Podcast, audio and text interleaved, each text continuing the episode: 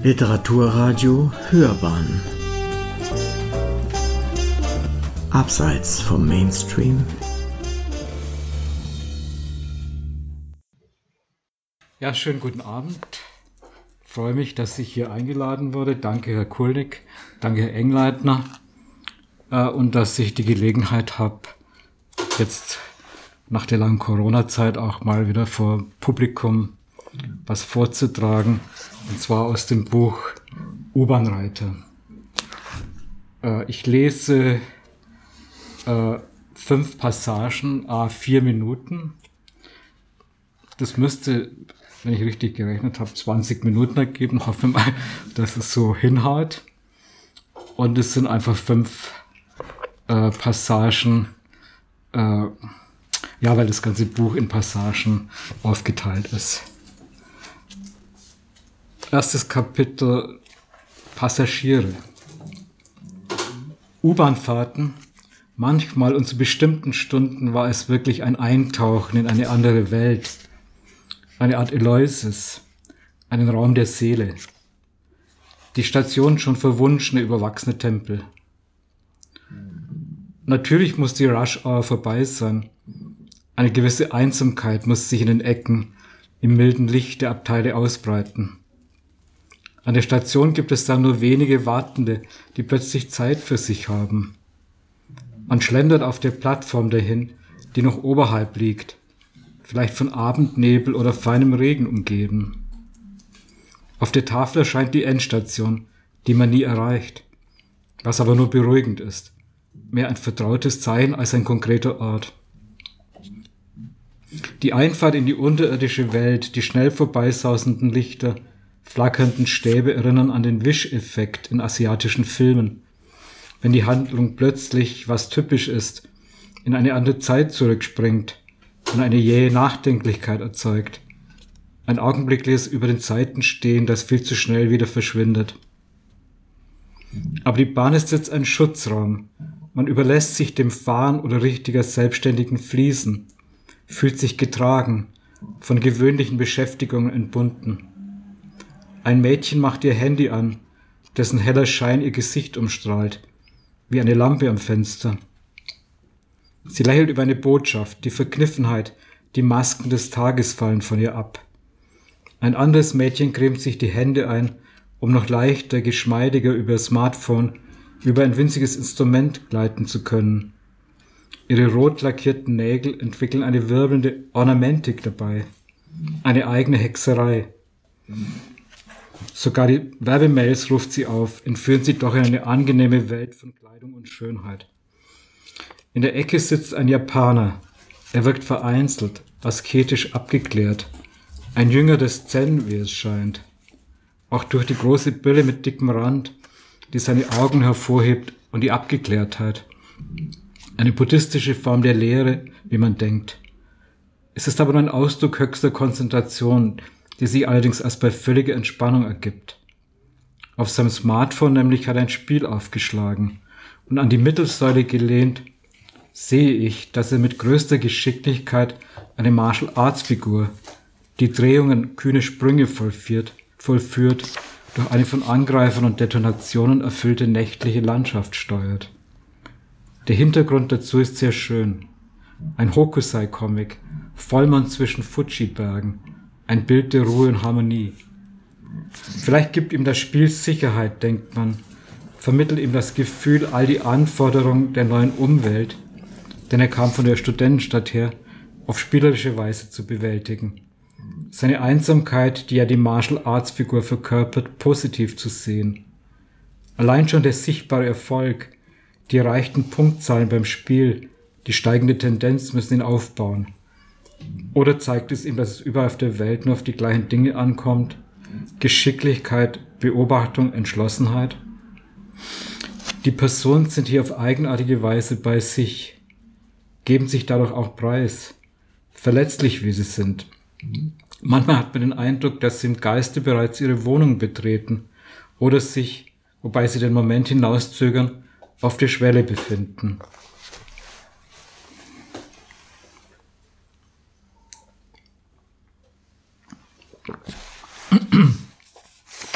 Gut. Aus dem Kapitel Gegenstände. Einmal sei eine ältere Dame in der U-Bahn mit einer Lampe, die sie anscheinend auf einem Trödelmarkt erstanden hatte. Es war Samstagnachmittag und sie war umgeben von Leuten mit Einkaufstüten, auf denen die Namen von Marken oder Geschäften prangten. Die Leute dokumentierten damit etwas oder sandten Signale aus, dass sie nämlich mit der heutigen Zeit übereinstimmten, die Warenwelt bejahten oder, und beherrschten und obenauf seien. Die alte, schon etwas angestaubte Lampe schien geradezu um Nachsicht zu bitten, inmitten der feinen, korrekten und jederzeit vorzeigbaren Taschen und Tüten. Mit ihren verträumten Perlenfransen und dem Schirm, der aus Blütenblättern bestand, wirkte sie sentimental und deplatziert, überzeugte auch nicht als besonders wertvoll, und doch gehörte ihr die ganze Sorge der Frau. Sie hatte sich extra auf einen Eckplatz gesetzt, um die Lampe etwas abseits und sicher abstellen zu können. Es war aber auch ein gefährlicher Platz, weil ständig Leute daran vorbeigingen und sie die Lampe hin und her schieben musste, was sie wie Streicheln ausführte. In den kurzen Momenten, in denen sie nicht besorgt war, überzog jedoch eine stille Freude ihr Gesicht. Eine Art Vorfreude, fast schon ein vorweggenommener Widerschein der Lampe. Vielleicht malte sie sich aus, wie sie die Lampe herausputzen, ihre ursprüngliche Schönheit wiederherstellen würde. Es lag aber manchmal auch etwas anderes in ihrem Gesichtsausdruck, ein gewisser Stolz oder eine Vornehmheit gegenüber den anderen. Das Bewusstsein, dass sie etwas Besonderes mit sich führte, einen wirklichen Fund, der ja, der die Kraft hatte, ihr Heim zu bereichern, doch eine Abart von Aladdins Wunderlampe war. Die meisten Leute halten in der U-Bahn einfach ihr Handy oder Smartphone hoch. Es ist ein Zeichen der Vereinzelung, weil sie sich damit abmelden aus dem Raum. Und doch bilden sie in gewisser Weise eine Gruppierung. Wie sie so da sitzen, alle mit ähnlichem Gerät und in der gleichen Haltung, scheinen sie miteinander verbunden zu sein oder ein eigenartiges, schweigendes Spiel zusammen zu betreiben. Die Migranten, vor allem die neuesten, halten ebenso ihr Gerät hoch. Natürlich ist es für sie eine Lifeline, eine Verbindung zu der zurückgelassenen Welt, die dadurch in die unmittelbare Nähe gerückt, aber auch täuschend wird. Gleichzeitig reihen sie sich durch das ausgestreckte Gerät, das wie ein vorgezeigter Ausweis ist, auch ein unter die anderen, wirken gewöhnlich, finden eine vorübergehende Zugehörigkeit in dieser Bahn, die automatisch und zuversichtlich dahingleitet.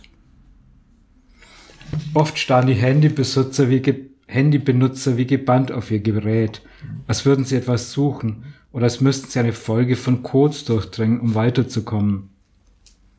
Vielleicht ist es die Kürze und Vorläufigkeit der Nachrichten, die sie weitersuchen lässt. Oder sie suchen eine besonders schöne positive Nachricht oder eine, die die schlechten Zeitungsnachrichten wieder auslöscht. Die Bücherleser scheinen tiefer und vollständiger in ihrem Medium zu versinken überlassen sich ihm wie einem untergründigen Strom, der sie schon seit einiger Zeit sicher trägt. In der Regel halten sie den Titel des Buches versteckt. Einige haben den Umschlag ihrer Lektüre sogar sorgfältig eingebunden. Und dieses Verborgensein ist wichtig für den Fluchtraum, für seine Undurchdringlichkeit. Wahrscheinlich sind die Krimileser noch stärker absorbiert in ihre Geschichte. Jedenfalls halten sie die Bücher noch näher an sich. Manchmal schauen sie allerdings auch auf und meinen etwas zu entdecken, genau wie in der Handlung, die sie gerade mit großer Anspannung verfolgen. Die Cover ihrer Bücher, die sie nicht einwickeln, weil sie ephemerer Natur sind, tragen kräftigere Farben, schwarz, tiefblau oder rot, was auf eine größere Leidenschaft hinzudeuten scheint. Und es fällt auf, dass sie oft mit der Kleidung der Leser harmonieren, wodurch die Identifikation mit dem Buch geschehen und seinen Helden sicher noch verstärkt wird.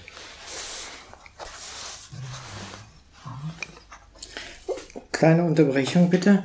Ist der Herr in Gelb noch da? Der, ja, der ist da noch. Äh, ob Sie vielleicht mal fragen könnten, ob der hier zu uns will, weil ich vermisse eigentlich auf meiner Liste keinen Herrn mehr, aber. Ein bisschen frisch, gell? Hört man das? Kann man das rausmachen?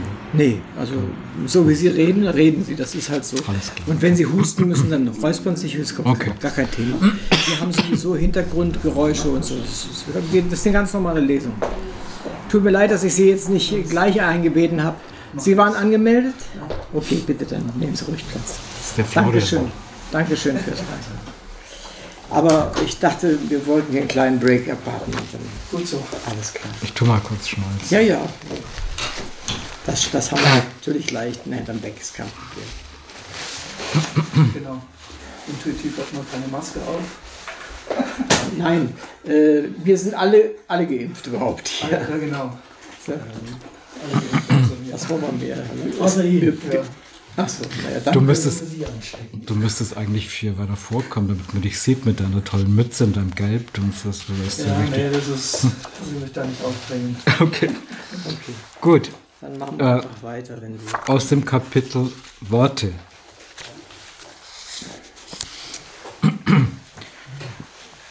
Insgesamt jedoch nimmt das Gerede stark zu.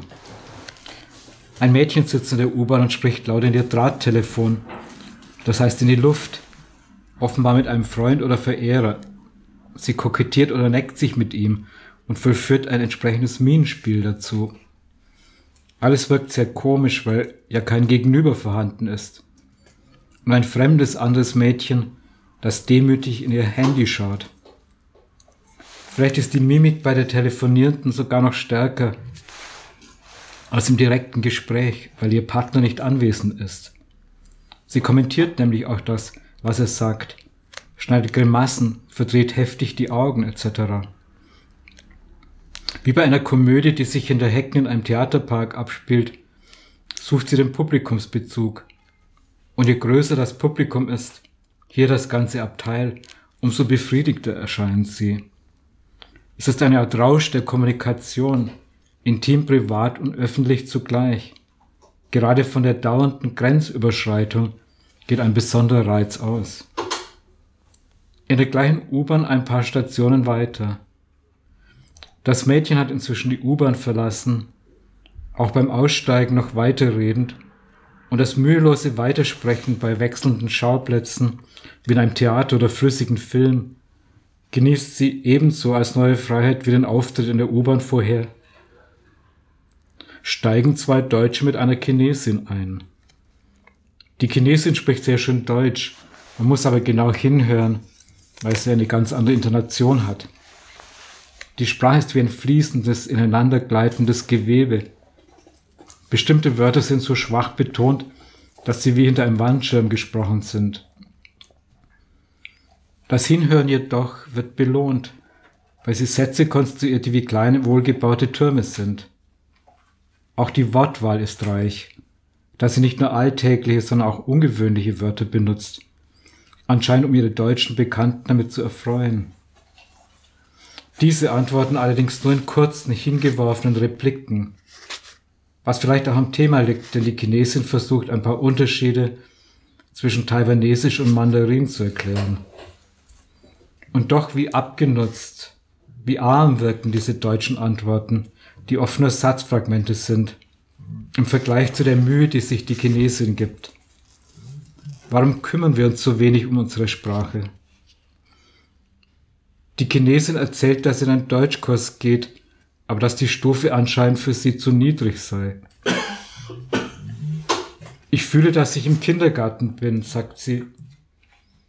Ich erinnere mich jetzt an eine frühere chinesische Bekannte, die ganz poetisch klingende deutsche Wörter wie Ohrenschmaus und Stell dich eingebrauchte, was vermutlich mit ihrer blumigen heimischen Ausdrucksweise zu tun hatte.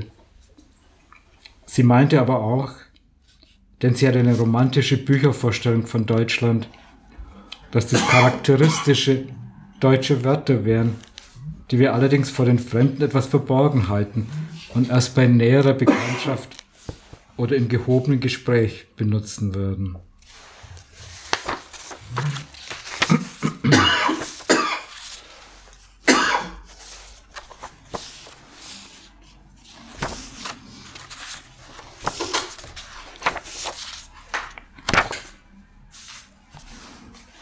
Jetzt etwas aus dem Kapitel Träume. Jetzt ist die richtige Zeit, so dachte ich, in der man etwas über Träume schreiben sollte. Es kam mir in den Sinn, drängte es sich geradezu auf, als ich an einem Samstagabend von der alten Pinakothek zur neuen hinüberlief. Der eine Mittelweg im Rasen, den ich mir als Karto des Grüns vorstellte, war noch gesäumt von zerklüfteten Ornamenten aus Schnee und Eis. Aber in der Luft war schon eine mächtige Erregung, ein Brausen. Die Wolken flogen schnell dahin, und in den Durchsichten schimmerte das Abendrot wie in schweren, prächtigen Kleiderfalten hervor. Überdies schien der Weg anzusteigen, was aber nur an dem unerwartet hervortretenden, offenen, weiten Himmelsstück lag, so selten in der Großstadt. Vielleicht auch an den Baumreihen am Ende, die ihre kahlen Zweige danach ausstreckten. Es war das Gefühl des Vorfrühlings, das ich empfand. Den Ausdruck einer unsichtbaren Jahreszeit, die mehr noch eine Vorstellung in uns ist oder eine Leidenschaft oder eben ein Traum. Dann bemerkte ich auch weitere Vorzeichen, den rascheren Vogelflug, den früheren Tagesbeginn, den anderen, helleren Morgenschlaf an den Wochenenden dadurch. Ich beschloss, meine U-Bahn-Fahrten wieder aufzunehmen und dieses Traumphänomen näher zu studieren. Leider ist es heute ganz zurückgedrängt. Viele schauen eifrig, ja ergeben in ihr Smartphone. Einige arbeiten sogar am Laptop während der Fahrt. Andere wirken geistesabwesend, abwesend, aber in einer traumlosen Art.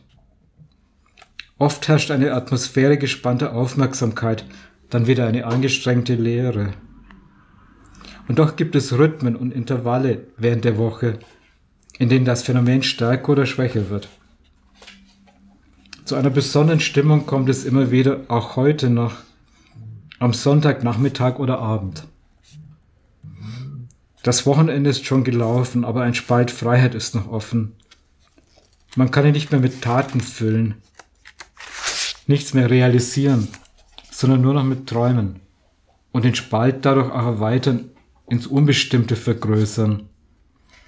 Zu diesem Zeitpunkt sah ich auf einmal nacheinander drei sehr schöne Träume. Zuerst bemerkte ich einen jungen Mann, der ganz vorne auf seinem Sitz saß, weit vorübergebeugt, dadurch die schlangenartigen Bewegungen des Zuges mitmachte und wie auf einem Trapez dahinschaukelte. In dieser luftigen Position, zeitentrückt, schaute er in sein Smartphone rief aber offenbar keine aktuellen Informationen auf, sondern alte Sachen, die er nachdenklich betrachtete und die anscheinend wie Bilder und Botschaften beim Rückgang der Flut im Meer vor ihm aufstiegen.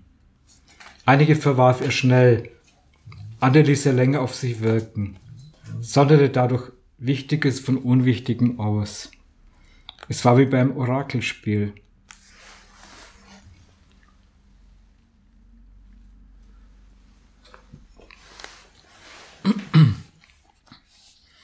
Dann stieg an der Station Olympia Einkaufszentrum ein Mann in mittleren Jahren ein und holte ein großes Buch aus einer Tüte hervor.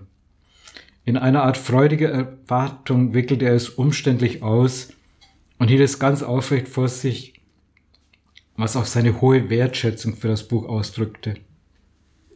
Ich stellte mir vor, dass es in einer seltenen Sprache geschrieben war, dass es nicht viele Bücher in dieser Sprache hier gab und dass es vielleicht gerade bei einem Sonntagsbesuch bekommen hatte, von einem Landsmann geliehen oder von zu Hause mitgebracht.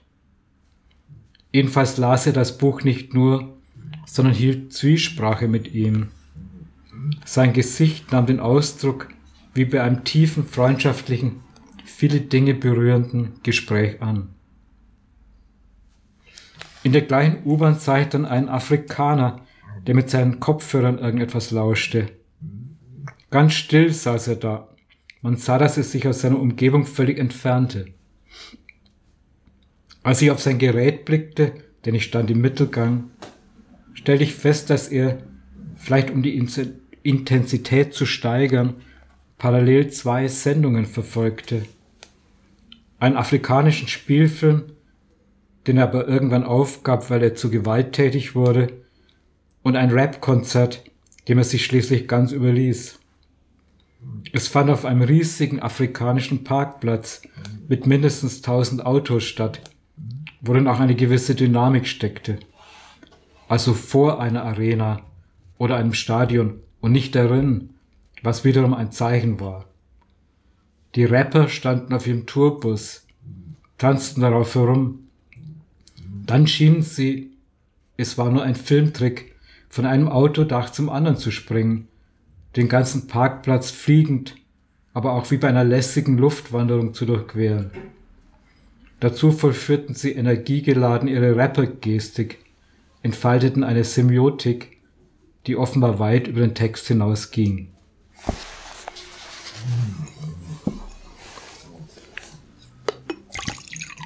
Ein bisschen Frosch im Hals, aber hoffentlich nicht. Hm. Ich bin Zoologe. insofern Kein Problem mit Fröschen. Okay.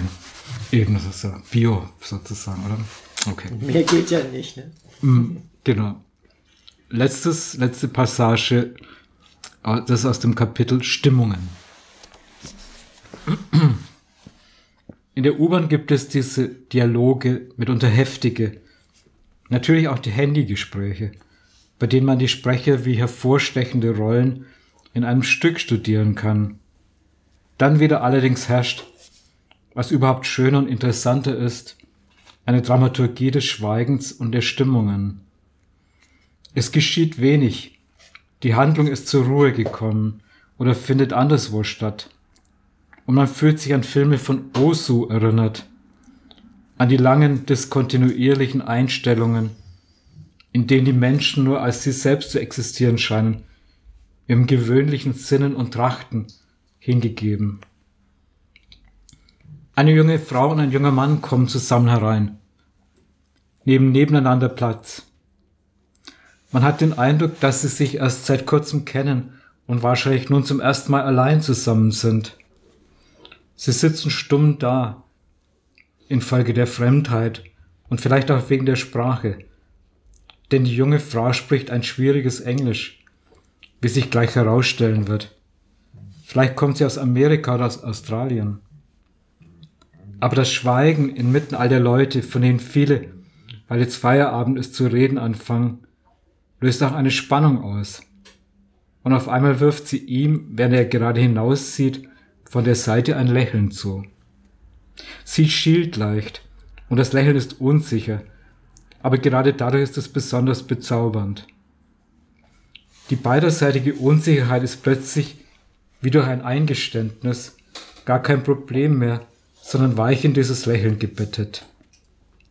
Sie sagt, irgendwie befreit, ein paar englische Sätze. Moment.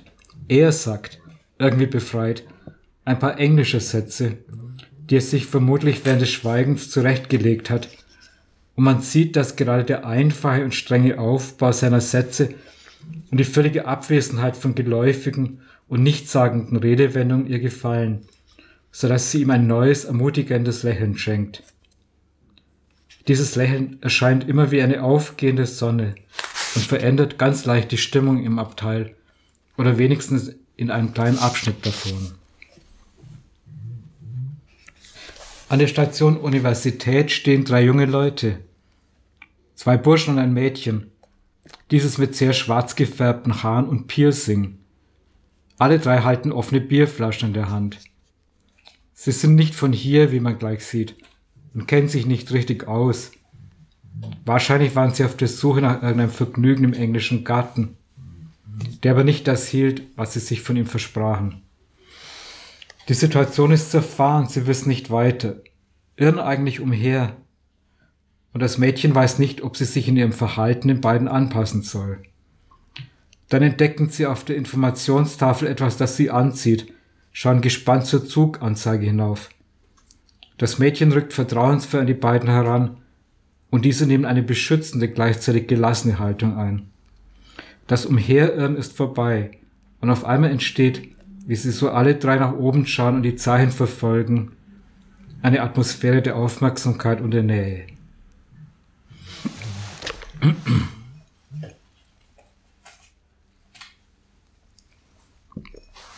In einem anderen Zug später sitze ich bei drei Arabern.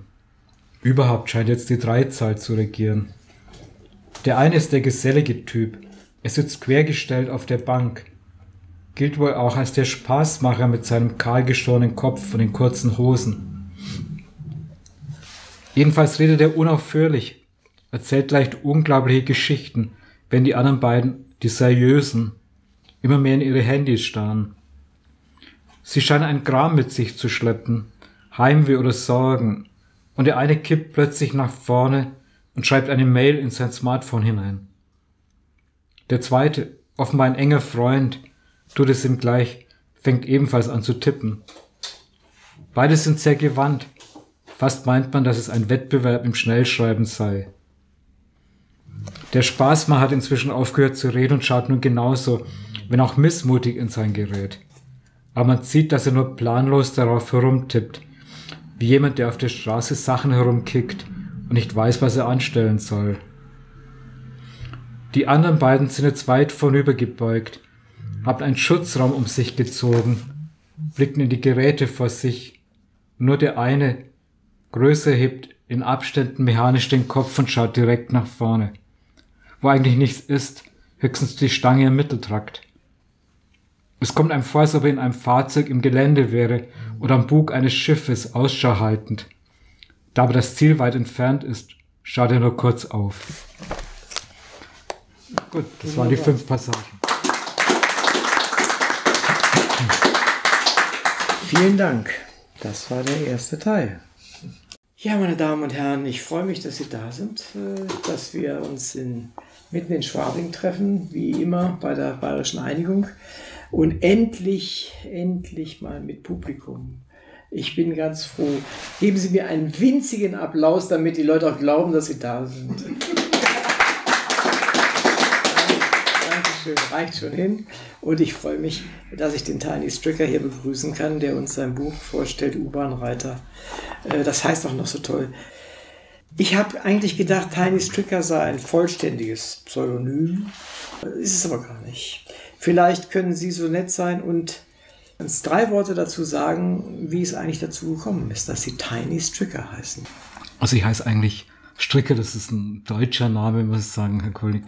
Und äh, der Vorname Tiny äh, kommt äh, ja davon, dass ich eigentlich Heinrich heiße, aber Heini genannt wurde, leider. Ne?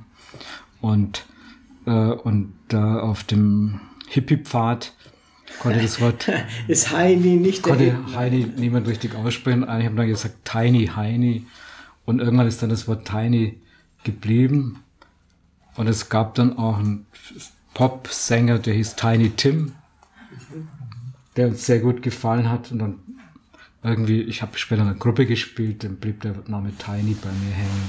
Das ist nicht der schlechteste Name und äh, also mir gefällt er jedenfalls gut und ich finde, der passt auch zu dem, was Sie schreiben auf jeden Fall. Äh, zumindest das, was ich so gelesen habe und äh, was ich so mir angesehen habe, was man sich so bei Amazon zum Beispiel als Übersicht mal gucken kann, was Sie geschrieben haben. Ich möchte mal, ich möchte etwas zitieren. Das hat mir sehr, sehr gut gefallen. Und zwar wird das einer unserer Anwesenden erkennen, was ich jetzt lesen werde.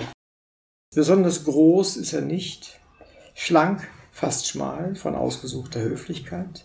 Er spricht nicht viel und er spricht leise. Angenehme Stimme, reflektiert und liebenswürdig zugleich, oft über Bücher, über Musik. Heinrich Stricker heißt er eigentlich und er spricht auch viel über Kunst. Ein hochsympathischer älterer Herr, eine unspektakuläre Erscheinung, fast schon unscheinbar. 69 Jahre wird er heuer. Heinrich Stricker wohnt in der Münchner Maxvorstadt. Ein klassischer Bildungsbürger ist er nicht. Aber im Freundeskreis der staatlichen Antikensammlung am Königsplatz fühlt er sich ganz wohl. Wissen Sie, wer das geschrieben hat? Klaus Hübner. Der Klaus Hübner, der uns auch hier besucht und, Sitzt ein, hier. und zwar in einer Rezension in literaturkritik.de, die glaube ich auch sogar bei uns im Radio erschienen ist. Ich fand das eine tolle Einleitung. Übrigens gratuliere Klaus, so muss man eine Rezension anfangen, finde ich. Das hat mir, hat mir gut gefallen. Das freut mich. Herr Stricker, da ist ja einiges drin, was sicherlich sofort stimmt, wo man sagen kann, passt auf Sie.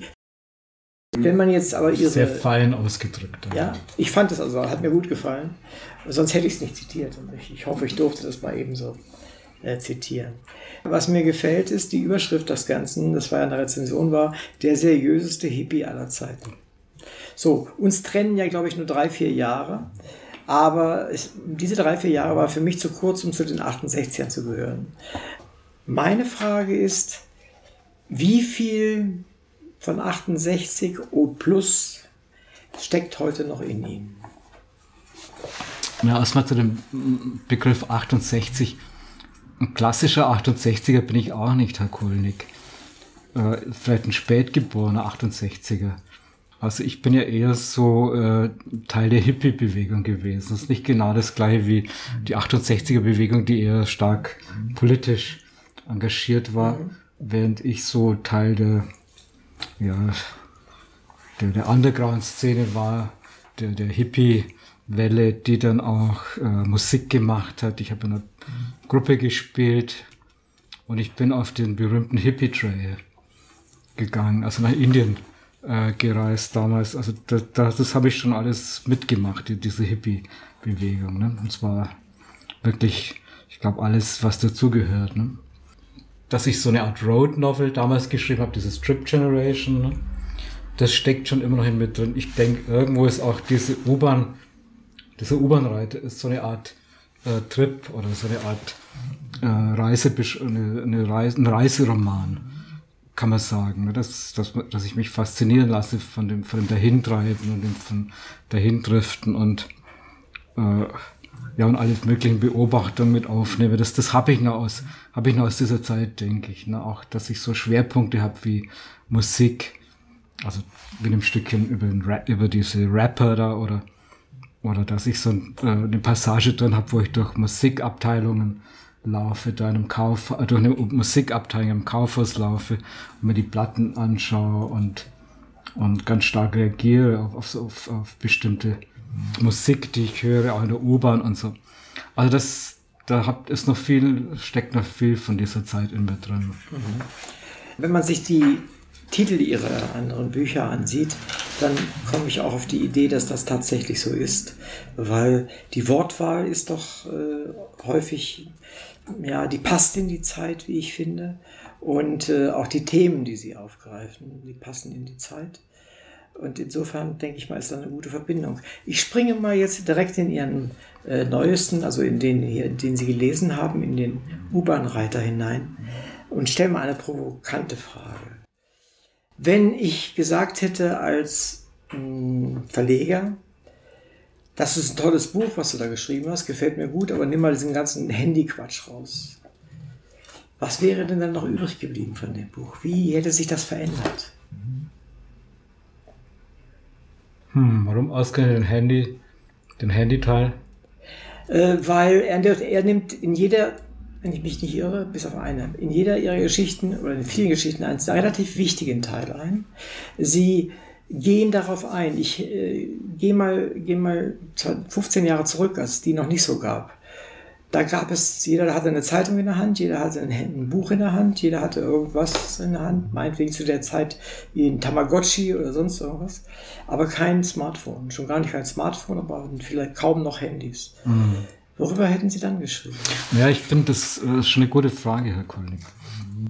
Denn ich meine, äh, ich gehe da auch ein bisschen zu den gesellschaftlichen Veränderungen nach. Ne? Das ist, ist schon klar, ne? dass ich da eintauche, da auch versuche, so die heutige äh, städtische Gesellschaft irgendwie zu, zu, sehen und zu beobachten. Und äh, die, diese Handybenutzung ist schon ein sehr, sehr wichtiger Teil. Ne? Diese neue Anonymität, dass jeder in sein mhm. Handy reinstarrt und wie die, die Leute damit umgehen, das, das, das hat mich schon fasziniert. Das ist sehr, sehr deutlich. Ne? In der Corona-Phase jetzt fast noch, noch, noch stärker geworden. Ich finde oft diese, diese Meinung, diese Auffassung, ich teile sie aber gar nicht so recht. Deswegen habe ich vorhin ange, äh, angesagt, da hatten sie ihre Zeitung in der Hand, da hatten sie ihre Zeitschrift an der Hand und waren genauso isoliert wie heute, guckten da rein, lasen ihr Zeug. Es gibt eigentlich aus meiner Sicht gar nicht so einen Riesenunterschied, ob ich jetzt ein Buch vor mir habe oder ob ich jetzt die neuesten Nachrichten hier von T-Online angucke oder was auch immer. Der Unterschied ist doch eigentlich nicht so groß. Also ich habe mich ja bei dem Buch, sagen wir mal, äh, jetzt wirklich völlig neutral ne, von den Eindrücken leiten lassen. Hm, also ich, ich kam ohne irgendwie äh, vorgefertigte ähm, Einstellung äh, auf, die, auf, auf dieses Thema ne, und, und auch auf die einzelnen Situationen. Also es war wirklich eine Voraussetzung, glaube ich, dass ich gesagt habe, ich gehe jetzt mit offenen Augen durch, durch diese U-Bahn-Welt. Und bin da auch immer mehr eingedrungen, glaube ich. Nach, das hatte zwei Jahre gedauert, ne, dieser Prozess. Ne. Inzwischen bin ich leider schon wieder ein bisschen raus, muss ich sagen. Aber ich habe das schon bemerkt, also dass, dass sich da, dass sich das, das also erstmal das, das Smartphone ist sehr äh, prominent geworden. Ne? Das ist einfach nicht zu übersehen. Ne? Das ist schon mal wichtig. Ne? Vielleicht kommt es jetzt auch ein bisschen zu stark raus in diesen fünf Passagen, die ich da gelesen habe. Und es sind natürlich auch neue Sachen mit verbunden gewesen, wie zum Beispiel diese eine Szene, dass, dass jemand in sein Smartphone reinredet und Grimassen schneidet und so weiter und äh, zweideutig blickt und also es ist neu. Das gab es vorher, glaube ich, nicht, dass einer mit seiner Zeitung redet oder so. Ne? Äh, und was? Ja, natürlich auch dieses Rumklicken auf dem Smartphone. Das ist auch wieder was anderes, wie wir in der Zeitung blättern, glaube ich. Das Also, sind schon äh, andere, das sind, an, ist, sind, ist eine andere, Sie wissen Ja. das selber natürlich, das ist eine andere Form von, von, von Medium, ne? das ist ganz klar, als eine Zeitung. Ne? Oder auch ein Buch. mir, ne? mir geht es jetzt gar nicht darum, sie, sie da unter Druck zu setzen oder diese Medien, äh, die, die, die Thematik zu ver, verurteilen, womöglich. Mir geht es eher darum, dass wir, äh, dass ich vielfach darauf auf so eine gewisse Art der Ablehnung stoße, die mir sagt, das, was da in der U-Bahn, insbesondere in der S-Bahn oder in der Straßenbahn passiert, ist so völlig anders als zu meiner Zeit. Diese Vokabel kommt dann sehr häufig und es ist äh, unangenehm. Ja. Und ich verstehe es eigentlich nicht, weil da früher kamen zwei Leute miteinander, so wie wir beiden. Wir gehen jetzt zusammen nach Hause und wir gehen in die U-Bahn und quatschen und quatschen und quatschen und quatschen. Man sieht sie und wenn sie jetzt auf der anderen Seite gesessen hätten, dann hätten sie uns zugehört und hätten gesagt und gesehen, was ich für Gesicht mache. Wir, wir haben es ja teilweise beschrieben, tatsächlich. Beschrieben, wie, wie, wie sie Menschen, diese japanische, mit der Japanerin dort die Geschichte, äh, wie sie die beobachten. Das konnten wir. Das ist uns jetzt zum Teil entzogen, weil ich immer nur einen sehe. Der oder ja, naja, beim Telefonieren immer nur einen sehe. Und das ist etwas, hat das nicht auch damit zu tun, dass in unsere uns bekannte Welt so ein neues Medium eingefallen ist, äh, mit dem ich mich irgendwie arrangieren muss oder soll Naja, und das gar nicht will? Ich finde jetzt, äh, ich lehne jetzt das äh, nicht total ab, das Handy, ne?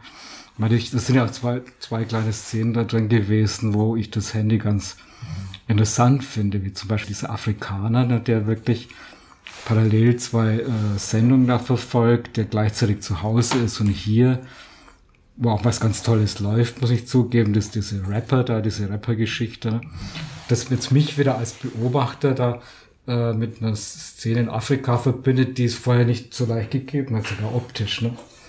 Oder auch dieser Japaner hat mich durchaus beeindruckt, der so wie, ein, wo ich gesagt habe, der Zen-Jünger, ne?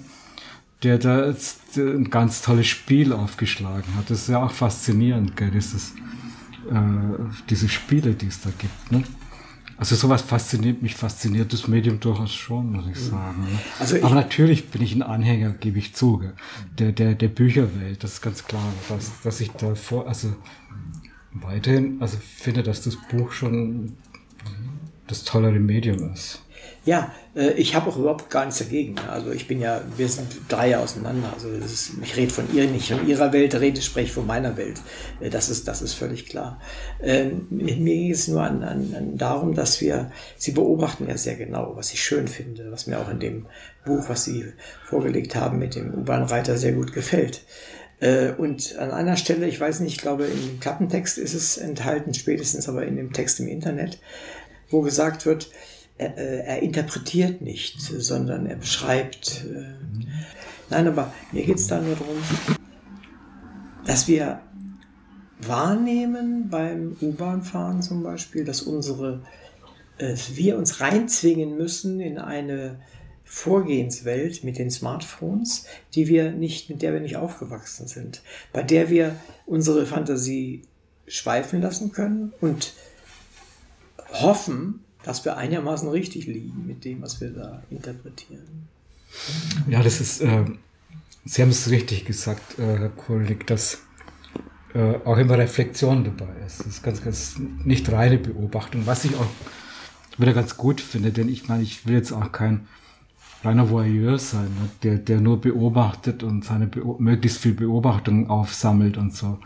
Sondern es ist ja immer so, ich sag, benutze eher das Wort Betrachtung ganz gerne. Ne? Es ist also eine Mischung aus Beobachten und Reflektieren darüber. Ne? Äh, ist klar, dass ich sicher auch einiges aus dem Gesichtspunkt meiner Generation betrachte. Mhm. Sicher, ja.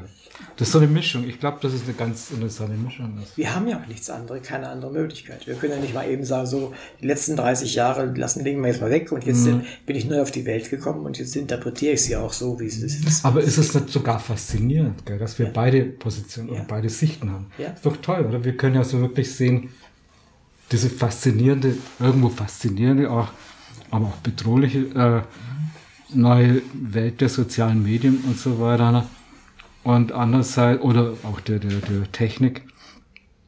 Und andererseits so uns, unsere Position, die wir von früher her haben, die, die, die noch ganz anders gelagert ist. Und das Entscheidende, glaube ich, ist, dass Menschen wie wir oder auch Ältere oder Jüngere durchaus auch, dass sie offen sind dafür. Dass, dass wir sagen, okay, wir haben das und das schon erlebt, wir kennen noch Zeiten ohne Smartphone und ohne, ohne Handy, aber es ist trotzdem sind wir nicht altmodisch, das eine, und wir wollen es auch gar nicht sein, sondern wir gucken uns einfach an, was passiert in der Welt und verurteilen nicht gleich. Das, das ist das Entscheidende.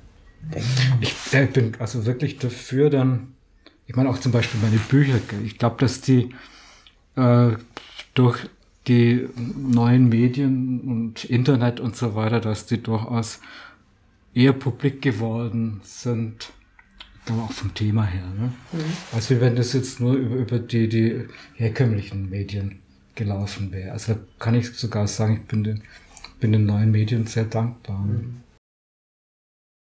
Sie sind Schriftsteller. Die Dinge, die Sie beobachten, wirken die außer in der direkten Niederschrift für die Geschichte, ich bleibe mal bei der Japan-Szene, wirken die weiter als bis zu einer solchen Geschichte? Oder sind die auch durchaus nochmal zu finden in anderen Texten, die länger sind oder die nicht direkt mit der U-Bahn zu tun haben? Ich schreibe eigentlich immer zwei Sorten von Büchern, sage ich mal. Ne? Das, das eine ist so die, die, ja eher die, die, die, die der Roman, ne? der, der eine Story hat und häufig natürlich ein Road-Roman, ne? eine Road-Novel die in der Regel so in der Zeit um 68 spielen. Aber das läuft sich dann irgendwann auch ein bisschen, ich will nicht sagen tot oder so, aber ich brauche zwischendurch immer wieder den anderen Teil, dass ich ganz was Aktuelles schreibe, ne, was, sowas wie in der Art, ne, dass ich also, also nur mh, mm, Beobachtung von heute sammle. Das brauche ich erst so Auffrischung. Sonst wird das andere, wird das, ja, wird das zu sehr eintönig, äh, das braucht immer mal wieder Auffrischung. Deswegen sind das so zwei, meine zwei Arten von, von Schreibe. Ne? Und ich wechsle dann eigentlich immer ab. Das heißt, nach diesem Buch habe ich jetzt wieder so einen richtigen Roman geschrieben, einen Road-Roman. Ne? Mhm. Und nach dem werde ich jetzt wieder so ein Buch schreiben. Ah, okay. Das heißt, die Dinge äh, inspirieren dann auch die Romane und äh, äh, ist das auch eine unterschiedliche Sprache? Ja, natürlich, das ist klar. Das ist viel na, die Sprache ist nicht so verschieden. Ne? Aber ein Roman hat natürlich einen anderen Aufbau und andere Erzählkurven, das ist ganz klar, dass das, das ist schon anders. Und hier, das ist ein viel, äh, ist ein flüchtigerer Stil, würde ich mal sagen. Ne? Aber deswegen so jetzt nicht unbedingt, äh, ist schon auch gestaltet. Aber er ist irgendwie, ja, ist doch vom Stil her anders. Mhm. Würden Sie sagen, dass das, was Sie dort äh, beschrieben haben, hätte auch in Stuttgart laufen können? Nö, das ist schon Mündenbruch. Das ist schon ein Mündenbruch. Warum ist es anders als zum Beispiel, was ist daran? München, ja, München, außer den Orten jetzt, außer der Benennung von U-Bahn-Stationen. Was ist anders als zum Beispiel in Berlin oder in München, äh, in, in Stuttgart oder in Hannover vielleicht? Was ist daran der München-Geist, wenn Sie es sagen können? Also Hannover liegt mir ganz vor, muss ich ehrlich sagen. Ja, mir nicht. nicht sind Sie aus. Entschuldigung. Ich, ich komme aus Wolfenbüttel, also 60 Ja, Kilometer von ja- Hannover weg. Also Dann wollte ich nichts sagen, Herr Kolleg. Nee, macht ja nichts. Ja, es ist kleines.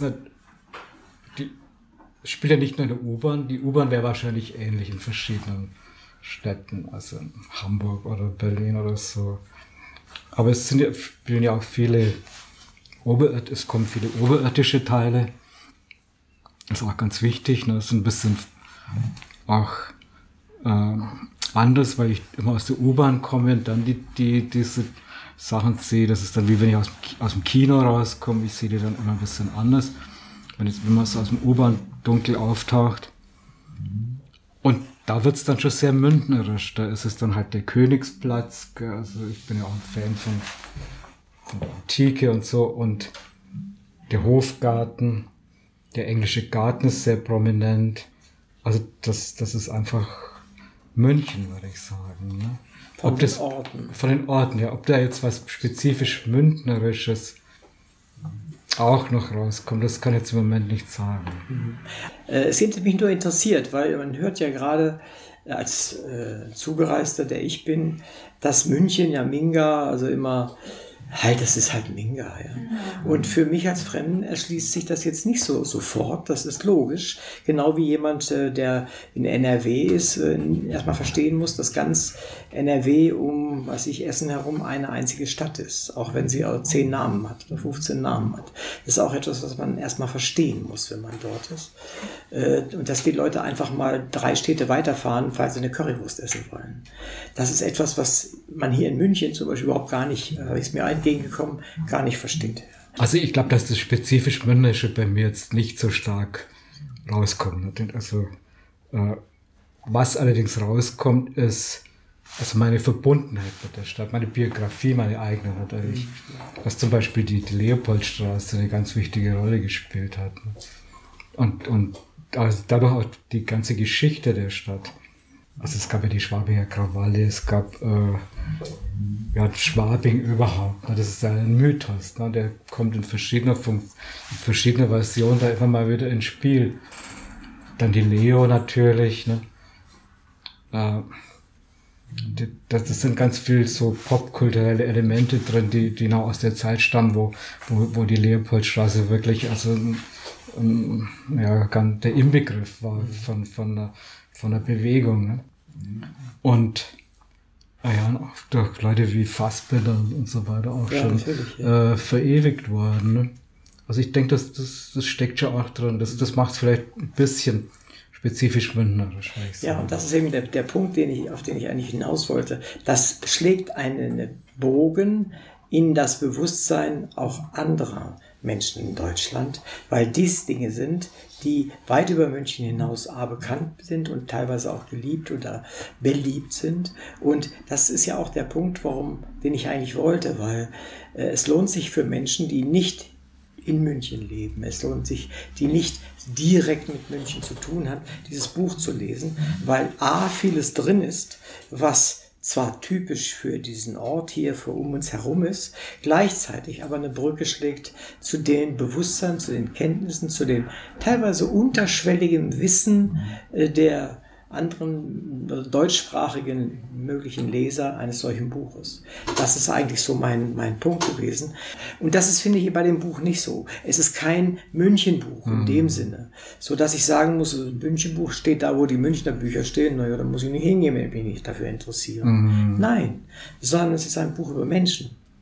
Und Menschen sind wir überall. Und da gibt es diese Kombination, diese beiden äh, Menschen und die Japanerin. Ich bleibe einfach mal bei dieser einen Szene, weil ich die am besten in Erinnerung habe und die am besten kenne. Ja. Und ist das Absicht oder ist das einfach Ihr Denken? Na, es, Sie haben schon recht, es ist also nur zum Teil ein Mündenbuch. Ne? Und ich finde es auch schön, wie Sie das jetzt dargestellt haben. Freut mich auch. Ne? Ich glaube auch und, und hoffe, gell, dass das also nicht nur für München ein interessantes Buch ist, dass das genauso gut in, in Berlin oder in anderen Großstädten gelesen werden kann. Und so ein bisschen die eigene Note wie die Leopoldstraße oder solche Dinge oder auch der Hofgarten meinetwegen, das, das macht sie auch noch ein bisschen exotisch wahrscheinlich für die Berliner oder für die Hannoveraner und so. Aber insgesamt bin ich jetzt kein so Regionalist, würde ich mal sagen. Das ist nicht mein, überhaupt nicht mein Fall, dass ich jetzt äh, ganz stark auf so regionale Hätte ich auch, äh, auch überhaupt gar nicht erwartet. Im Gegenteil nicht, bei, ja. vor allen Dingen bei der, bei ihrer Vita, wenn man sich das äh, ansieht. Da vielleicht Ja, ja. wir da mal reinspringen, mitten hinein. Was mir so aufgefallen ist, äh, ist äh, dieses, Sie haben ein Buch geschrieben, Grenzland. Äh, dann ist mir aufgefallen, deutsch-deutsche Grenze. Da ist jemand an der deutsch-deutschen Grenze und ich habe jetzt nicht weiter gelesen dort drin. Vor oder nach der Öffnung? Das ist die erste Frage, die ich habe. vor der Öffnung. Vor dachte ich schon fast. Und äh, was hat es mit diesem Buch, wenn Sie darüber sprechen möchten, noch, äh, was hat es mit diesem Buch auf sich? Naja, das ist jetzt eher, sagen wir mal, ein, ein kein so ganz typisches Buch von mir, weil es das geht um, um einen Lehrer, um einen jungen Lehrer, den es nach Hof Bayreuth. Hof, ja, okay. Hauptsächlich nach Hof, ne? Weil das ja auch die Grenze ist am deutlichsten. Und in der Zeit, also vor der, deutlich vor der Grenzöffnung, mh, und es hat eine ganz interessante Story ergeben. Also die, diese beiden Dinge, ne? dieser Junglehrer, der so ein bisschen Abschied nimmt von seiner, äh, von seiner Jugend ne? und nehmen muss, aber gleichzeitig noch mit der Jugend zu tun hat. Ne? Also der auch so ein bisschen an der Grenze ist. Dann dieses Grenzland, die- dieses Zonenrandgebiet, wie man damals gesagt hat, ne? das auch sehr, ja auch irgendwie eine Grenze war und, und sogar eine ganz spannende Grenze, muss man sagen, ne? weil das, was man sich so vorstellt, wie die, die Grenze aussah, äh, oder wie, wie die Hof zum Beispiel, was da für Leute waren, da war das eine ganz spannende Gesellschaft, die da, die da war. Ne? Äh, also da waren ja die ganzen Strafversetzten, ich glaube, ich war auch einer zum Teil, ne? Und ähm, also so die Rebellen, kann man sagen, ne? Und die, und dann gab es einen, ja, einen riesen Männerüberschuss, weil die ganzen Bundeswehrler da waren, ne? Es gab GIs und so. Das war eine interessante Szene, ne? Also interessanter als es klingt, ein Jungleiter da ist seit den Hof. Aber wenn man das so genau anschaut, konnte man da eine ganz, ganz interessante ähm, ja, eine, eine, eine Zeit darstellen, die eigentlich sehr vielschichtig war. Ne? Und das verbunden mit, mit einem psychologischen Thema, ne? eben diesem, diesem jungen Lehrer, der da mit umgehen muss, dass jetzt so, ja, so zwischen den allen Stühlen irgendwie sitzt. Ne? Dass er versucht, so ein bisschen seine Jugendträume weiter zu verwirklichen und andererseits aber doch merkt, dass er da und da, da auf Barrikaden stößt. Und so. Also ich glaube, das, das hat mich gereizt an diesem Thema. Verstehe. Ich kann das durchaus nachvollziehen. Wie gesagt, ich komme aus Wolfenbüttel, das ist 40 Ah, ja, Kilometer okay. von der Grenze entfernt. Wir waren auch im, im Grenzland sozusagen, da bin ich aufgewachsen. Das war schon eine besondere Ecke. Bei Ihnen Ja. waren es hier die Amerikaner, bei uns waren es die Engländer. Und ich habe äh, mit den Engländern in ihrem Kasernen Hockey gespielt als Junge. Also insofern gab es da auch diese Über Überschneidung. Also mich interessiert aber deshalb gar nicht so sehr die, die Fakten dort immer. Ich frage deshalb, weil man muss sich erstmal trauen, so ein Buch zu schreiben, denke ich mal. Weil da, da schlittert man ja zwischen Trivialität, ja, Deutsch, Deutsch, wer soll sich dafür interessieren, an der, in der Zeit damals, ja, und zwischen dem, was man zu sagen hat. Äh, was hatten Sie zu der Zeit zu sagen? Entschuldigung, das würde mich interessieren. Gut, das sind natürlich Schlagwörter, wie Sie sagen, also das Deutsch-deutsche Grenze und so weiter. Ne? Das, andererseits, das Deutsch-Deutsch hat man schon gemerkt. Ne? Man konnte also zum Beispiel, weiß nicht, wie es Ihnen ging, man konnte also Ostfernsehen anschauen, ne? den Schwarzen Kanal zum Beispiel. Naja, aber es ist doch immer ein Gegenbild. Es gab immer so beide Bilder und das fand ich schon sehr interessant. Äh, ich, mich hat auch später die DDR-Literatur sehr in, äh, inspiriert, muss ich sagen. Ne? Ich meine, die hatten ja auch eine ganz gute Literaturförderung, die DDR. Die Schriftsteller dort haben ja äh, also so ein Literatengeld bekommen, ne? Literatengehalt sozusagen. Und hatten dadurch auch ein bisschen, gut, sie waren natürlich verpflichtet, also, also äh, ja auch so staatstragende Themen mal zu schreiben und so weiter. Aber sie hatten auch relativ viel Freiheit und was man hier gar nicht so gesehen hat eigentlich. Mich haben, mich haben viele DDR-Autoren haben mich beeinflusst, muss ich sagen. Ne? Und äh, insofern haben sie ja eine Menge Dinge gemacht, die viele Leute in Deutschland nicht gemacht haben. Das heißt, sie sind mal eben, haben Autos überführt in Länder, wo manche andere Leute noch nicht mal im Urlaub hinfahren und, und all solche Geschichten. Wie weit sind diese Eindrücke, wie viele haben diese Eindrücke Sie geprägt? Ich war ja lange Zeit im Ausland, oder wir waren lange Zeit im Ausland, meine Frau und ich.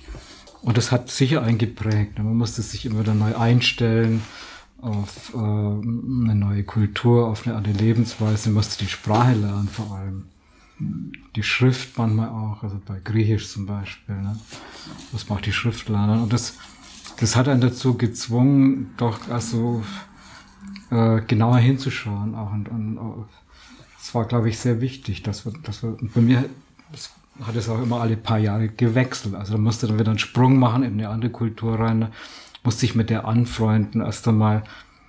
Äh, das, das war sehr wichtig. Auch, Im Grunde ist auch das Buch von heute äh, eine Folge davon, weil das war sozusagen der Sprung auch wieder von der Auslandstätigkeit hierher. Und, und ich glaube, ich hatte auch so noch die, die, die Aufmerksamkeit, die, die man hat, wenn man von, von draußen kommt. Ne? Also wenn man ein Land wieder neu sieht sozusagen. Ne? Viele Dinge waren jetzt auch wieder für mich ganz unbekannt. Also bestimmte Wörter zum Beispiel. Wenn mir jetzt zufällig das Wort vorglühen, das kann ich überhaupt nicht. Also das dann plötzlich gehört und dachte, was ist denn dieses tolle Vorglühen? wenn, man nichts von, wenn man nichts von einem Diesel weiß, dann kriegt man ja, das so gar also nicht. Das ist ne? spannend und ich fand auch, also ich, das war München war eine Zeit lang auch dann Wien, Wien Ausland und das war aber eine tolle Zeit. Ne? Also die, das ist, dass man so die Augen aufmacht wie ist denn das jetzt, was ist denn da passiert und so weiter. Ne? Bin, war zwar schon immer wieder hier im Urlaub und so, aber da sieht man ja das Land nicht richtig. Also wenn man dann wieder so richtig hier ist, äh, dann sieht man es. Aber leider verliert sich das nach ein paar Jahren wieder. Ne? Das ist, ist ganz klar, dass man nach vier, fünf Jahren mal wieder hier wieder sozusagen etabliert ist. Ne? Dann, dann hat man den Blick nicht mehr so ne? für, für die Eigenheiten einer Stadt oder eines Landes. Wenn ich mich recht erinnere, oder wenn ich es richtig zusammenzähle, dann sind Sie, glaube ich, der fünfte, ja, der fünfte Gast, den ich habe insgesamt, der für das Goethe-Institut gearbeitet, wenn das für Sie genauso zutrifft. Was hat das, was hat das mit Ihnen gemacht? Sie sagten Griechenland, was war es noch dann? Äh, Sarajevo, Bosnien-Herzegowina Ja, genau. und England. Und. England. Ich habe mich immer gefragt, warum schieben die die Leute eigentlich oder warum gehen die Leute dann immer von einem Land zum anderen? Reicht es nicht hin, sich ja für ein Land, dass man, das einem jetzt in- interessiert, meinetwegen England zum Beispiel, oder nein, nehmen wir ruhig die äh, Herze, Herzegowina, äh, nehmen wir dahin. Ähm, da, da will ich mich jetzt einarbeiten. Ich will dort ja unsere Sprache im Wesentlichen publik machen, vorbringen, was auch immer. Korrigieren Sie mich in den Vokabeln, die ich benutzt habe. Aber warum dann auch wieder noch ein anderes Land und noch ein anderes Land? wäre eine Methode. Das, die Methode wurde ja auch in den Anfangsjahren vom Goethe-Institut eher äh, gepflegt.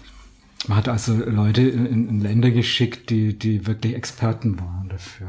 Also ich erinnere mich jetzt an den, äh, in, in Portugal, Klaus war- oder äh, der, sagen wir bitte, wo sie den, den, den berühmten Übersetzer hingeschickt haben, ne? Ja, der Meier Maya Claesson, ne? Der dort, glaube ich, zehn Jahre war das so, ne? Oder dass jemand in, Italien zehn Jahre war, also und jemand, der wirklich sich mit Italien auskannte. Also es war früher so die Anfangsmethode. Aber es hat natürlich auch einen praktischen Grund. Wer würde dann in irgendwelche Länder gehen, die völlig uninteressant sind? Wer würde dann nach, was weiß ich, also ich habe jetzt Glück gehabt, ne? aber wer würde jetzt, sagen wir mal, ähm, in Kongo gehen oder, oder was weiß ich da, also in ein richtig schwierige Länder, ne? oder nach, äh, Kabul oder so. Verstehe. Also, Also, das, es hat, hat praktische Gründe, jetzt nicht irgendwie ja, solche ideellen von den Personen, um die es geht, sondern We wenige. Also es ist ja wie beim Auswärtigen Amt ein bisschen. Die, die waren ja auch alle drei, vier Jahre. Was, Wobei die den Rhythmus haben, dass sie aus dem guten Land in ungutes Land müssen, also vom A-Land in B-Land. Und bei uns ist auch ein bisschen so ähnlich, ne? dass man sagt, jetzt war er im schönen Land in England, dann wollte es mich unbedingt nach Tiflis versetzen. Aber ich habe das dann irgendwie zum Glück, mit viel Glück habe ich das abgebogen und wurde dann nach Griechenland versetzt. Aber das war ein Zufall, ne? weil da wollte gerade jem- jemand anders nicht hin. Na egal. Aber jetzt im Nachhinein finde ich, es ist auch gar nicht so schlecht, wenn man nach vier, fünf Jahren versetzt wird. Ne? Weil man doch irgendwie, ja, dann äh, sonst ist wie Auswandern vielleicht direkt schon fast, oder? stimmt, man verliert den Bezug zu hier natürlich auch ein bisschen. Es tut gut, wenn man wieder ein bisschen, ein paar Jahre hier wieder ist, so ein Intervall zumindest. Ne? Und man fühlt sich dann sonst, was weiß ich, als Bosnier oder als Grieche oder Engländer oder so. Das und man muss wieder von neuem anfangen, man muss sich wieder in ein neues Land ein, einleben, man muss nachdenken über das Land. Man bringt auch Ideen aus dem anderen Land mit in das neue Land, das ist auch wichtig, gell, dass man da, man sammelt ja irgendwelche Erfahrungen, was weiß ich, in England, und die kann man dann ganz gut anwenden in, in, in Bosnien-Herzegowina. ne. Es ist, es, es ist eigentlich, es ist, es strengt einen zwar an, innerlich, auf jeden Fall, ne? Weil genauso nach vier, fünf Jahren habe ich das Gefühl, jetzt kenne ich das Land. Jetzt bin ich hier angekommen, äh, jetzt kann ich umgehen mit der Situation, jetzt mache ich hoffentlich eine ganz tolle Arbeit und so. Und genau dann muss man da versetzt werden in völlig anderes Land. Das ist auch eine schwierige, kann auch zu einer Krise führen. Gell? Das, das ist schon klar. Das glaube ich gern. Ähm, damit bin ich aber an einem Punkt, äh, der mich auch interessiert. Wenn Sie in verschiedensprachigen äh, Ländern auch waren, dann, was hat das mit Ihrer Schriftstellersprache gemacht? Ja, das ist eine interessante Frage. Ne? Die, die, Sie meinen jetzt die aus des Auslands. Ja, Das- was ja, das- ist ein Unterschied, wer, wer jetzt immer hier in München oder in, sagen wir mal hier in Süddeutschland lebt, Ja. der macht seinen Kram, klar. Äh, Aber Sie haben jetzt plötzlich ganz andere Dinge erlebt, im Sinne von Sprache auch erlebt. Und anderen Menschen Sprache beigebracht, ja. Das stimmt. Wobei die Zeit, wo ich also wirklich Deutsch als Fremdsprache unterrichtet habe, die war vielleicht für meine Sprache nicht so toll, Okay. äh, weil da muss man ziemlich runterschalten und so dieses Anfänger äh, Deutsch sprechen. Verstehe. Und meine Frau hat mal zu mir gesagt, du kannst doch normal mit mir wieder reden, weil ich nur noch gesagt habe, äh, was denkst du? In einfachen Hauptsätzen. Ja, so-. Ja, Und- ich, ja. Und, und das war also, glaube ich, für die Entwicklung nicht so. Ich war froh, wenn ich dann über eine Oberstufe gekriegt habe oder so, wo man normal reden konnte. Mhm. Und dann war ich auch froh, dass ich dann nicht mehr im Sprachenunterricht war, denn das hätte ich jetzt nicht ewig durchgehalten. Und draußen muss man schon um seine Sprache ein bisschen kämpfen, glaube ich. Also, dass man sich das erhält, ne, dass es nicht überschwemmt wird jetzt mit, mit Englisch oder mit, naja, oder mit, mit so, ja, mit der neuen Sprache, mit der man, also zum Beispiel Griechisch, mit der man kämpft, ne, oder mit diesem international, internationalistischen äh, Deutsch, was man so pflegt, ne. Also das, äh, da muss man schon schauen, dass man also seine, seine Sprache und seine Sprachkraft sich einigermaßen erhält, glaube ich. Wenn Sie sich zurückbesinnen auf die Zeit, in der Sie jetzt von einem Land ins nächste gekommen sind, haben Sie, wie haben Sie sich vorbereitet? Äh, Wie haben Sie sich sozusagen zusammen vorbereitet? Ja, hat, wir hatten gar nicht so viel Zeit, uns vorzubereiten, weil oft war die Versetzung sehr knapp. Gell? Das war was. Und auch unerwartet, ne? Das war irgendwie, dass plötzlich hieß, äh, okay, äh, zwei Monaten bitte Sarajevo antreten, gell? Und so. Also das, ähm, da blieb wenig Vorbereitungszeit, muss ich sagen. Und dann dort haben wir natürlich immer versucht, die Sprache auch zusammen zu lernen. Ne? Das war eine sehr schöne Erfahrung, also das, das gemeinsame Sprachenlernen, weil man durch die Sprache immer reinkommt in die Kultur. Ne? Führt mir jetzt wieder ein bisschen zurück zum Buch, gell? Ja, auch ich wollte, da, ja, wollte ich da war es jetzt wieder dieses Zurückkehren und das aktuelle Deutsch hören, das war total faszinierend. ne? Das war fast auch wieder wie, ein bisschen eine neue Sprache lernen. Da wollte ich genau noch mal drüber nachfragen bei Ihnen. Der gegenwärtige Zustand unserer Sprache. Es ist ein Riesenthema und ein schwieriges Thema, aber jeder hat so seine Meinung dazu. Und Sie, da Sie mit Sprache umgehen, haben sicherlich auch Ihre Meinung dazu. Wie sieht das aus mit dem gegenwärtigen Zustand unserer Sprache? Gibt es das überhaupt, unsere Sprache?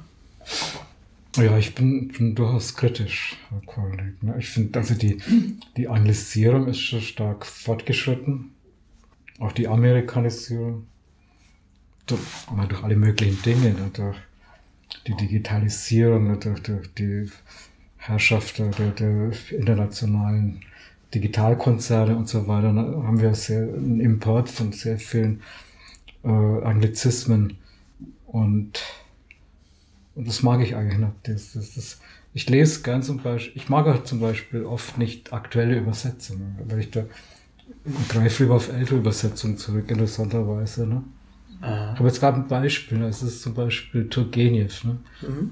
Also da greife ich lieber auf so eine Übersetzung aus den 50er Jahren zurück, als dass ich die aktuelle nehme. Die habe ich wieder entsorgt, weil ja, die war mir irgendwie zu, zu da war dieser sprachliche Reichtum nicht mehr da, kann man sagen. Waren zwar sehr viele Fußnoten, die waren irgendwie wichtig und so weiter. Und äh, das war viel besser äh, kommentiert, das war viel wahrscheinlich wissenschaftlich fundierter, auch der ganze Hintergrund und so. Und der Übersetzer hat ungefähr viel gearbeitet. Aber die, die äh, sprachliche Vielfalt war in der 50er Jahre Übersetzung noch viel größer. Also deutlich. Ne? Und und deswegen orientiere ich mich schon auch ein bisschen, versuche ich, also in meinen Büchern, ne, also eine gewisse sprachliche Vielfalt äh, zu erhalten. Sie haben ja in der U-Bahn, äh, in dem U-Bahn-Reiter relativ viele Dialoge drin, die ja nur gehört sind und die Sie zum Schreiben gebracht haben. Sie haben sie sch- verschriftlicht. Gehen wir mal den kleinen Schritt von dem, was Sie gerade gesagt haben, Turgenev Neuübersetzung, also das ist ja Schriftsprache, die in neue, wieder in Schriftsprache Sprache übertragen wird. Das, was Sie gemacht haben, ist ja Sprechsprache übertragen in Schriftsprache. Und natürlich nicht als Tonband, sondern als Übertragung von Ihnen. Aus dem Gedächtnis in der Regel. Meinen Sie, dass Sie den Ton getroffen haben, den die Menschen gesprochen haben in, der, in Ihrem Buch? Ja, also ich habe das schon ziemlich genau, glaube ich, abgelauscht, muss ich sagen. Ne? Also, wenn ich jetzt da ein bisschen ähm, kultivierteres Deutsch da meine, dann, dann betrifft es ja die, die erzählenden Passagen oder die beschreibenden Passagen. Die, die, die reinen Dialoge, ich glaube, die habe ich ziemlich genau abgehorcht, wie das, wie die reden, zum Beispiel auch zum Teil ohne Artikel und ohne Präposition, wie das halt so halt ist. Gell? Die sagen, ich bin äh, Sendlinger Torplatz oder so. Gell? Oder äh, gehst du äh, Rewe? Also, so wird halt geredet. Das ist wirklich, äh, es ist so eine kurze Sprache, so eine, was kannst du, ja, E-Mail-Sprache oder SMS-Sprache, die da heute herrscht. Ne? Ich glaube, es ist schon drin. Ja, würden Sie mir an einer These, die ich ab und zu mal vertrete, äh, recht geben oder mir widersprechen? Es gibt ja kaum etwas, in dem wir Menschen, selbst wir, die wir versuchen, etwas aufgeschlossener zu sein, etwas moderner zu sein und zuzuhören, so konservativ sind wie bei Sprache. Und da sagen die meisten, widersprechen mir erstmal heftig, um mir dann nach, weiß ich, zwei Stunden Gespräch in der Kneipe zuzustimmen, dass sie konservativ sind. Weil wir sind, wie ich finde, extrem konservativ in Sprachen. Wir können eigentlich gar nicht anders. Wie würden Sie mit dieser meiner Behauptung umgehen? Ohne den Arm zu sprengen. Naja, sicher, aber ich finde es sehr posi positiv, gell, dass wir beharrend sind. Denn äh, ich weiß nicht, wer das gesagt hat, Sprache ist Denken. Und, und wenn ich einen gewissen sprachlichen Reichtum habe, dann habe ich auch einen gewissen gedanklichen Reichtum, denke ich. Das, das hängt so zusammen. Ne? Äh, also ich, ich denke, dass das heute oft zu eindimensional ist. Die Sprache vermutlich auch denkt, das, das Denken dahinter. Ne? Ich mache mal ein Beispiel aus, aus meinem Umfeld. Napoleon. Napoleon ist relativ kurze Zeit in Niedersachsen gewesen. Und da ist er eigentlich nur durchgezogen, mehr oder weniger. Die Zeit war nicht so lang und ist schon ein paar Tage her. Trotzdem sagt ganz Niedersachsen, zumindest Ostniedersachsen, immer noch Trottoir, Portemonnaie und ähnliches. Das haben wir einfach übernommen. Ja, oder verballhornte Vokabeln dann auch. Das haben wir einfach übernommen. Und das besteht bis heute. Das war kurz und das ist schon ewig lange her und trotzdem ist es ein Teil, würde man heute sagen, meines konservativen Wortschatzes. Ist es nicht egal?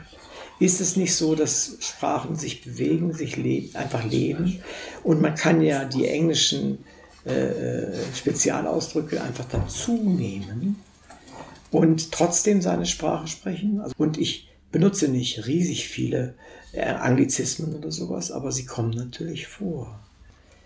Idealiter, ja. Idealiter ist es nicht schlecht, wenn sich Sprachen vermischen. Also ich, ich nehme ja auch viel englische Ausdrücke, weil ich aus dieser Popkultur komme. Das ist, die, die, wir haben viele Ausdrücke da über, übernommen. Ne? Äh, Trip oder was ja. weiß ich da. Ne? Das ist ganz klar, dass die, und die bedeuten auch was für mich. Also ich, ich übernehme schon auch viel. Und, und so, eine, so, eine, so eine Sprachmischung ist an sich nicht schlecht. Also es, stimmt schon, das, mhm. das, das kann auch was Tolles ergeben. Gell? Also lustigerweise ist Bosnisch, wo wir waren, ist ja voller deutscher Lehnwörter. Ne? Also und zwar alte äh, Lehnwörter, mhm. also schön. Also zum Beispiel das Wort Besteck heißt dort Esszeig. Esszeig, ja, okay. Also, Sehr deutlich. Oder ja. der Auspuff heißt Auspuch.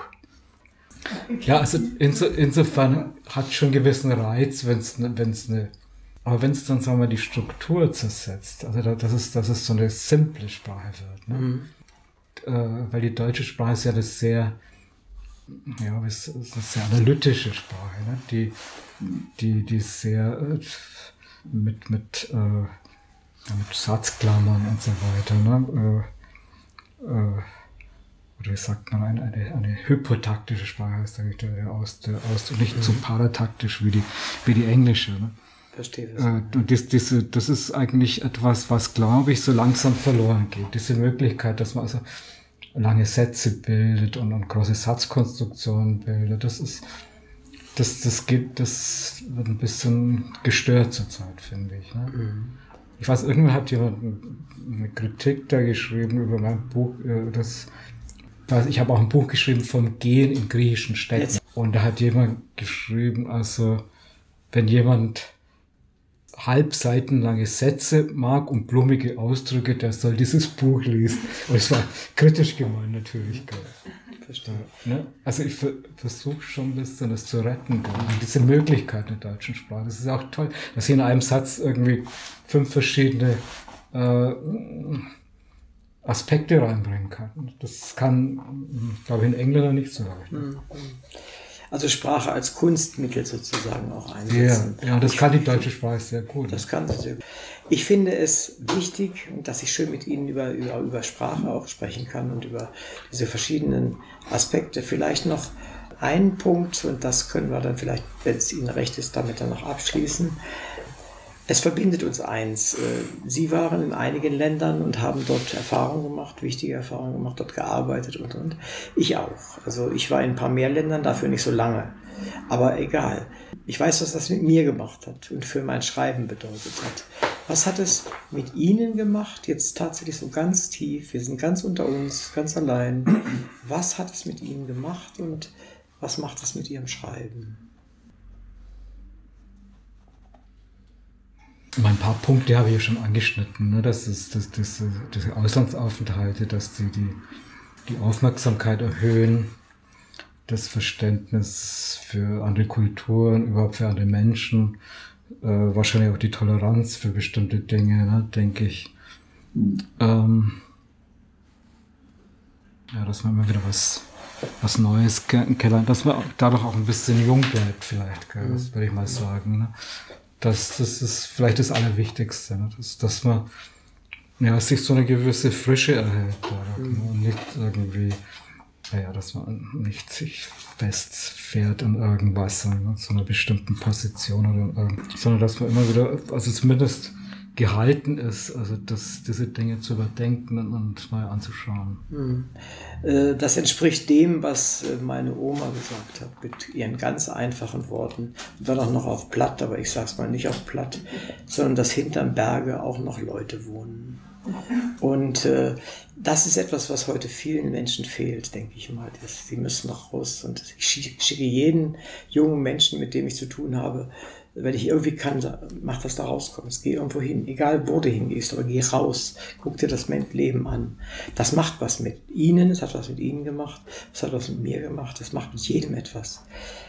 Ich kann vielleicht das Gespräch beenden, wenn es Ihnen recht ist.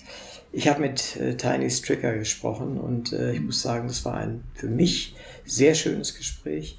Ich mochte U-Bahn-Reiter, als ich das leer las und als ich die Dinge las über die Menschen, die er beschreibt.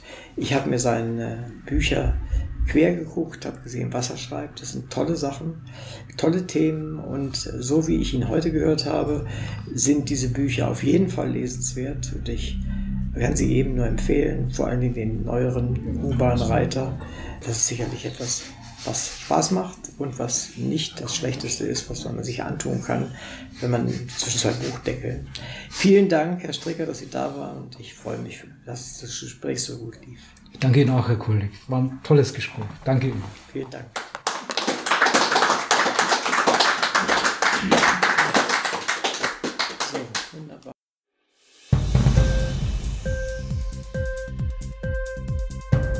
dir die Sendung gefallen? Literatur pur, ja, das sind wir. Natürlich auch als Podcast. Hier kannst du unsere Podcasts hören.